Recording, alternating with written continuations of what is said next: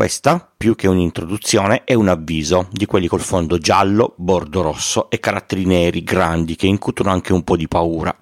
Nella puntata di oggi vi parlo di cosa c'è nelle canaline di un generico appartamento in Italia tra fili, prese, interruttori e quadro elettrico.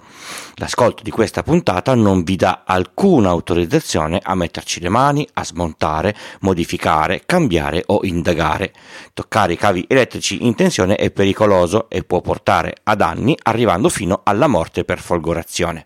Modificare l'impianto, se non siete elettricisti, porta alla perdita della certificazione e potrebbe generare il diritto alla rivalsa dell'assicurazione in caso di incendio. In pratica possono eh, decidere di non pagarvi. Ascoltate, magari scoprite cose nuove, ma non mettete le mani, ok? Declino ogni responsabilità, lo dico all'inizio così è chiaro, questa è una puntata informativa e non vuole farvi diventare elettricisti. Per questo motivo tralascio appositamente informazioni precise e numeriche. Io sono Francesco Tucci, mi occupo di tecnologia da prima del Millennium Bug, dell'euro e del grande blackout del 2003. Sono sopravvissuto e sono qui per raccontarvela in puntate brevi e facili, alla portata di tutti, con questo podcast Pillole di Bit da novembre del 2015. Partiamo dall'inizio, come al solito. La corrente elettrica viene generata nelle centrali, essenzialmente in un modo. C'è un generatore che, perdonatemi fisici, è una specie di motore al contrario. Ci sono delle bobine collegate a un albero, queste ruotano immerse in un campo magnetico. Il continuo cambio di polarità del campo magnetico fa sì che ai capi delle bobine venga generata una tensione con della corrente. È necessario far girare questo albero. Solitamente lo si collega a una turbina con delle pale. Se si butta del gas in, in, in pressione, la turbina gira e viene generata corrente corrente. Come si ottiene il gas in, in, in pressione? Scaldando dell'acqua che si trasforma in in vapore con il carbone, con il gas naturale o con un reattore nucleare.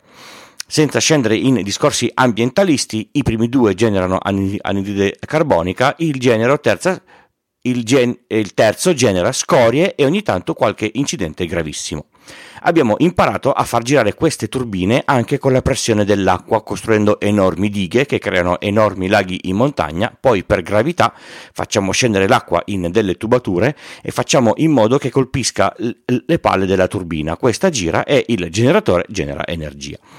Ogni tanto qualche paese viene cancellato da frane che cadono nei laghi facendo esondare eh, l'acqua o, o da, da, dighe che, che, che, che cedono. Eh, generare energia ha un costo spesso molto elevato, ma l'idroelettrico non emette anidride carbonica. Funziona però fino a quando c'è acqua, se c'è siccità non funziona tanto bene. Poi abbiamo imparato a far girare de- delle enormi pale, con una L sola, mosse dal vento. Queste fanno girare il generatore che genera l'energia. A molte persone queste pale non piacciono, ma non generano anidride carbonica e se messe in zone ventose sono a costo zero, a, a, a parte ovviamente tutto l'investimento di costruzione, ma questo vale per ogni centrale. Ho un amico che vive in Svezia, ha un contratto elettrico il cui valore dell'energia è variabile su base oraria e mi ha fatto vedere che in un giorno molto ventoso il costo era 0 corone al kilowattora.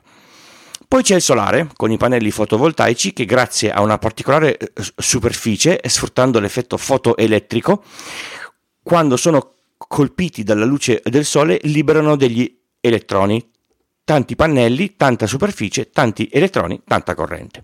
Questo è l'unico modo che abbiamo per generare energia elettrica in modo statico. Ci sono altri modi, ma sono più, più di nicchia. Io per adesso mi, mi, mi, fermo qui. Vabbè, c'è poi un ultimo modo che è quello di comprare dell'energia generata all'estero. L'energia ha una caratteristica: una volta generata deve essere usata, se non viene usata si, si butta via. Mi, mi direte, ma no, la si può immagazzinare nelle batterie come facciamo con il, con il nostro telefono. Si può fare per piccole quantità di energia, ma immagazzinare l'energia che serve a una città per una giornata diventa molto più problematico, ci vanno capannoni enormi pieni di batterie che dopo non troppo tempo vanno cambiate, insomma non proprio facile. La corrente generata viene immessa nella rete di, di, distribuzione e poi arriva fino al contatore di casa nostra. Nel trasporto la tensione viene elevata tantissimo per poi essere abbassata in varie cabine di trasformazione. Nei nostri palazzi solitamente arriva da 400 volt. Arriva con quattro fili, tre fasi e un neutro.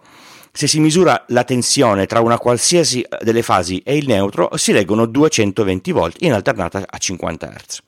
Se si misura la tensione tra due fasi, si leggono 380 volt in alternata a 50 Hz. Al nostro contatore arriva quindi una fase e il, il neutro. Il contatore è un dispositivo elettronico che in base a una misurazione precisa di tensione e corrente misura la quantità di energia che viene consumata nell'impianto. Un piccolo ripasso sem- semplificato. A casa arriva una tensione di 220 volt in alternata. Vuol dire che la tensione oscilla tra più 220 volt e meno 220 volt 50 volte al, al secondo. Ogni dispositivo che viene acceso per funzionare assorbe una certa quantità di corrente che si misura in ampere. La potenza assorbita è circa la moltiplicazione di tensione per corrente, non sto troppo a, a, a, sottilizzare. Un dispositivo a 220 volt che assorbe 1 ampere sta consumando 220 watt visto che l'energia fatturata è la potenza consumata in un certo tempo, se noi teniamo acceso questo dispositivo per un'ora, l'energia che ci verrà eh, fatturata sono 220 watt ora riportandoli a una unità di misura più, più, più congrua, 0,22 kWh.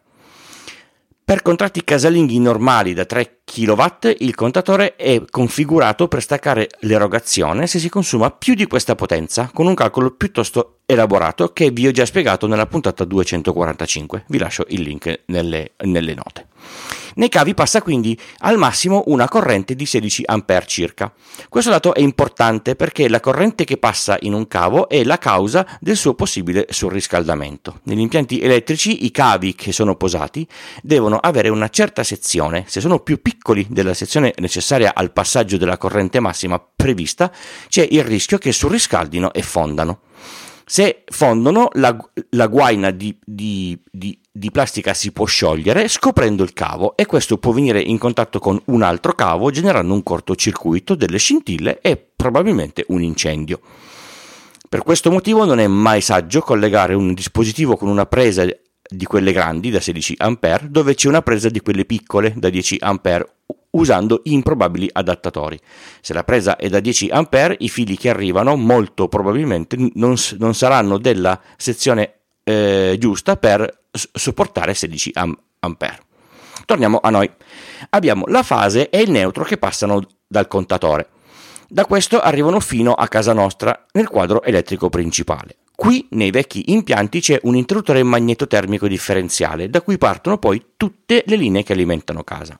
Negli impianti più, più, moderni c'è un interruttore magnetotermico generale e poi ci sono due o più interruttori differenziali. L'interruttore magnetotermico è un interruttore che interviene sia su fase che su neutro, che scatta quando la corrente che gli passa attraverso è maggiore di quella nominale. Solitamente lui toglie corrente solo quando succede qualcosa di grosso, tipo un cortocircuito. L'interruttore differenziale invece fa un tipo di controllo diverso. Ah, anche qui ve lo semplifico un, un attimo perché la descrizione precisa la, la potete ascoltare nel lontanissimo episodio 5. Controlla in tempo reale quanta corrente gli passa attraverso in andata e quanta ne torna. Esatto, perché il flusso di elettroni che noi chiediamo per far funzionare i nostri dispositivi non è che arrivano nel dispositivo e lui se li, se li, se li, se li mangia. Lui ne usa la differenza di, di, di, potenziale, ma poi li restituisce. Per questo motivo la corrente in casa entra ed esce.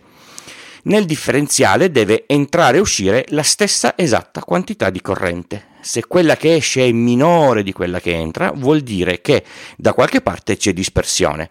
Nella maggior parte dei casi la dispersione è un, prob- un problema di un dispositivo che sta scaricando attraverso una, una persona. Allora lui se ne accorge e, e, e stacca. Per questo motivo si chiama anche salvavita. Perché più di un, di un, differenziale? Perché le linee in casa dovrebbero essere sezionate almeno in due, la luce e la, e la, e la forza. Sulla, sulla, linea della luce ci sono tutte le lampadine, su quella della forza tutte le varie prese. Così se mettete il phon, questo ha un filo piegato male, spellato e fa dispersione, salta il differenziale della forza e, e se è sera non rimanete al, al buio. Se avete un po' più da investire mentre fate l'impianto, potete anche mettere più sezionamenti in base alle vostre necessità, piani diversi, usi diversi e così via. Io per esempio ho un differenziale solo per la parte di internet, così se un elettrodomestico fa saltare la forza, il router e la, e la, e la rete non si, non si spengono. Ne ho uno specifico solo per l'impianto di condizionamento e così via. Abbiamo detto che i fili sono due, no, in effetti sono tre la fase, il neutro e la, la, la terra. Elettricisti ed elettrotecnici, perdonatemi un po', ok? La fase è il cavo dal quale arriva la corrente, visto che abbiamo detto che la corrente serve per i nostri eh, eh, dispositivi, da una parte arriva e da una parte se ne va.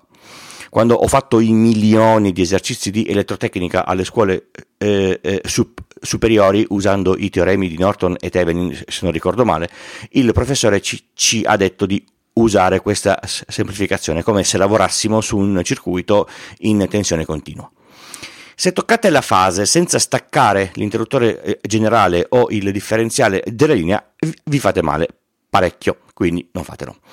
Il neutro invece è il filo dal quale la corrente torna. Se toccate il neutro, anche senza staccare l'interruttore generale, non vi fate niente, ma sentite a me, voi non fatelo, staccate comunque. Poi c'è la terra, il cavo giallo e verde.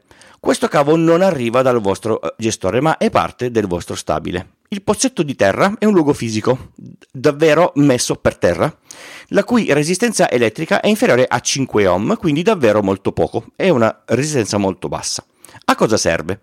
Nel caso in cui un dispositivo abbia un problema, le parti in tensione potrebbero andare a toccare l'involucro. Questo, se è metallico, potrebbe essere toccato da una persona che correrebbe il rischio di rimanere folgorata.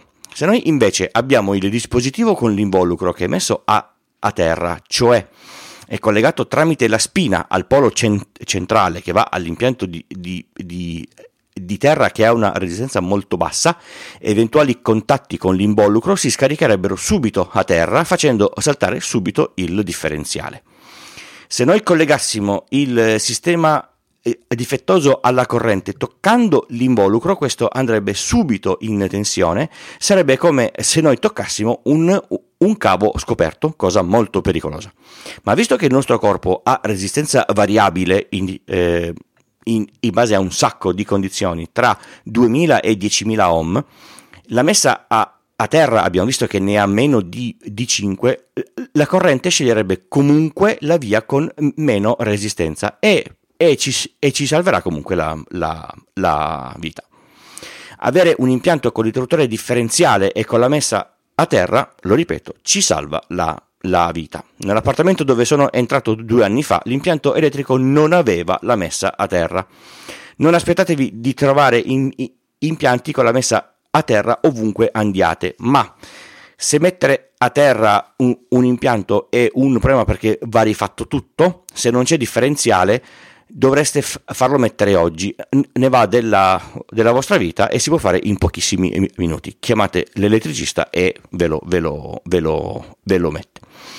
Gli interruttori per le luci sono uni, unipolari, interrompono la corrente solo uno dei due fili che vanno al lampadario, solitamente sulla, sulla fase, se, se l'impianto è, è, è fatto bene.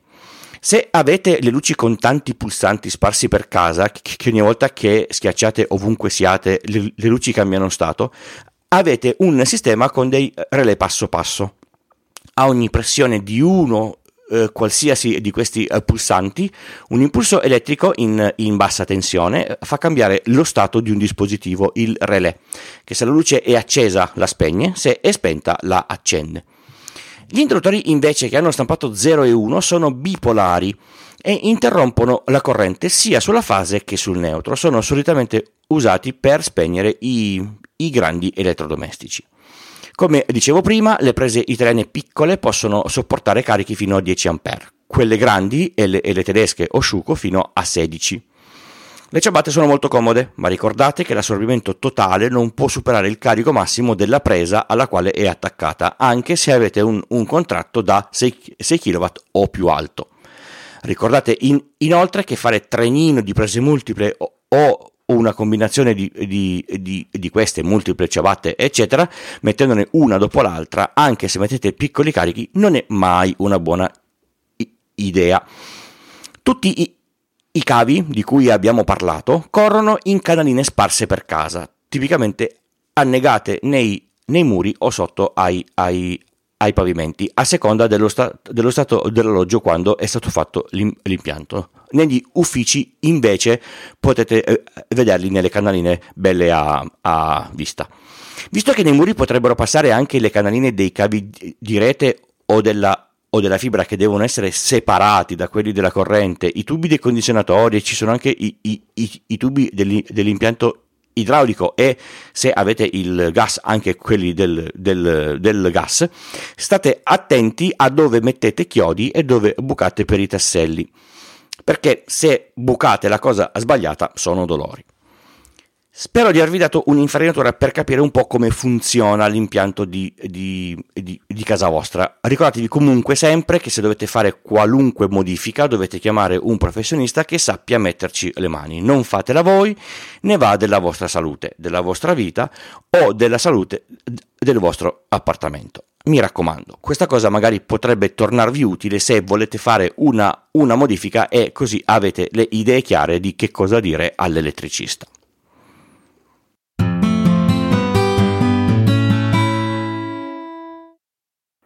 Pillole di Bit è un podcast indipendente interamente scritto, prodotto e realizzato da Francesco Tucci con l'indispensabile supporto dell'hosting Third Eye e il software di montaggio audio producer di Alex Raccuglia. Lo potete ascoltare da tutte le piattaforme di podcast il lunedì o direttamente sul sito Pillole di Bit col punto prima dell'it.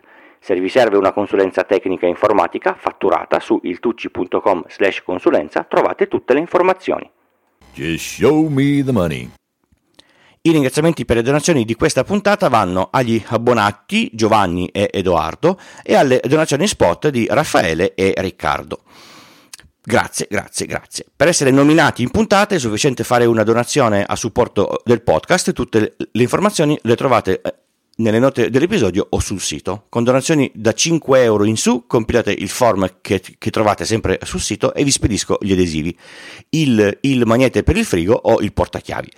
Se non compilate il form non ho eh, l'indirizzo, quindi non, non, posso farvi la, la, la busta.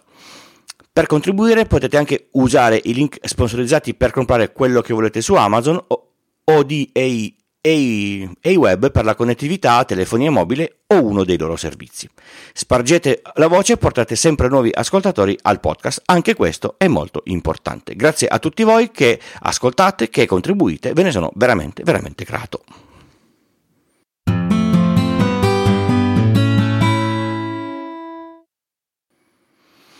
Ho, scop- ho, scoperto da poco che su Prime Video, il servizio di streaming di Amazon, ci sono le prime 10 stagioni di Doctor Who.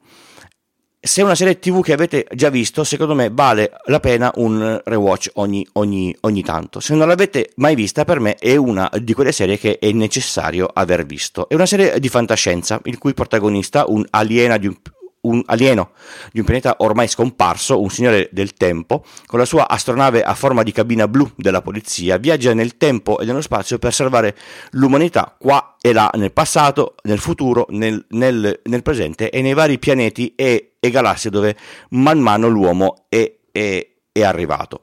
È una serie di, con una qualità eccelsa, il, il giusto humor e molta azione e, e non è mai mai noiosa io ve la consiglio davvero tanto.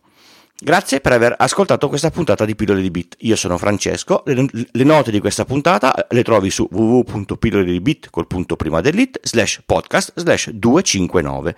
Se non sei ancora abbonato puoi farlo tramite il feed o qualsiasi app per podcast per ricevere in automatico tutte le prossime puntate, indicativamente ogni lunedì mattina presto. Se vuoi cercare tra le vecchie puntate puoi accedere alla pagina www.pillole di bit col punto prima dell'it slash indice e ci sono tutte.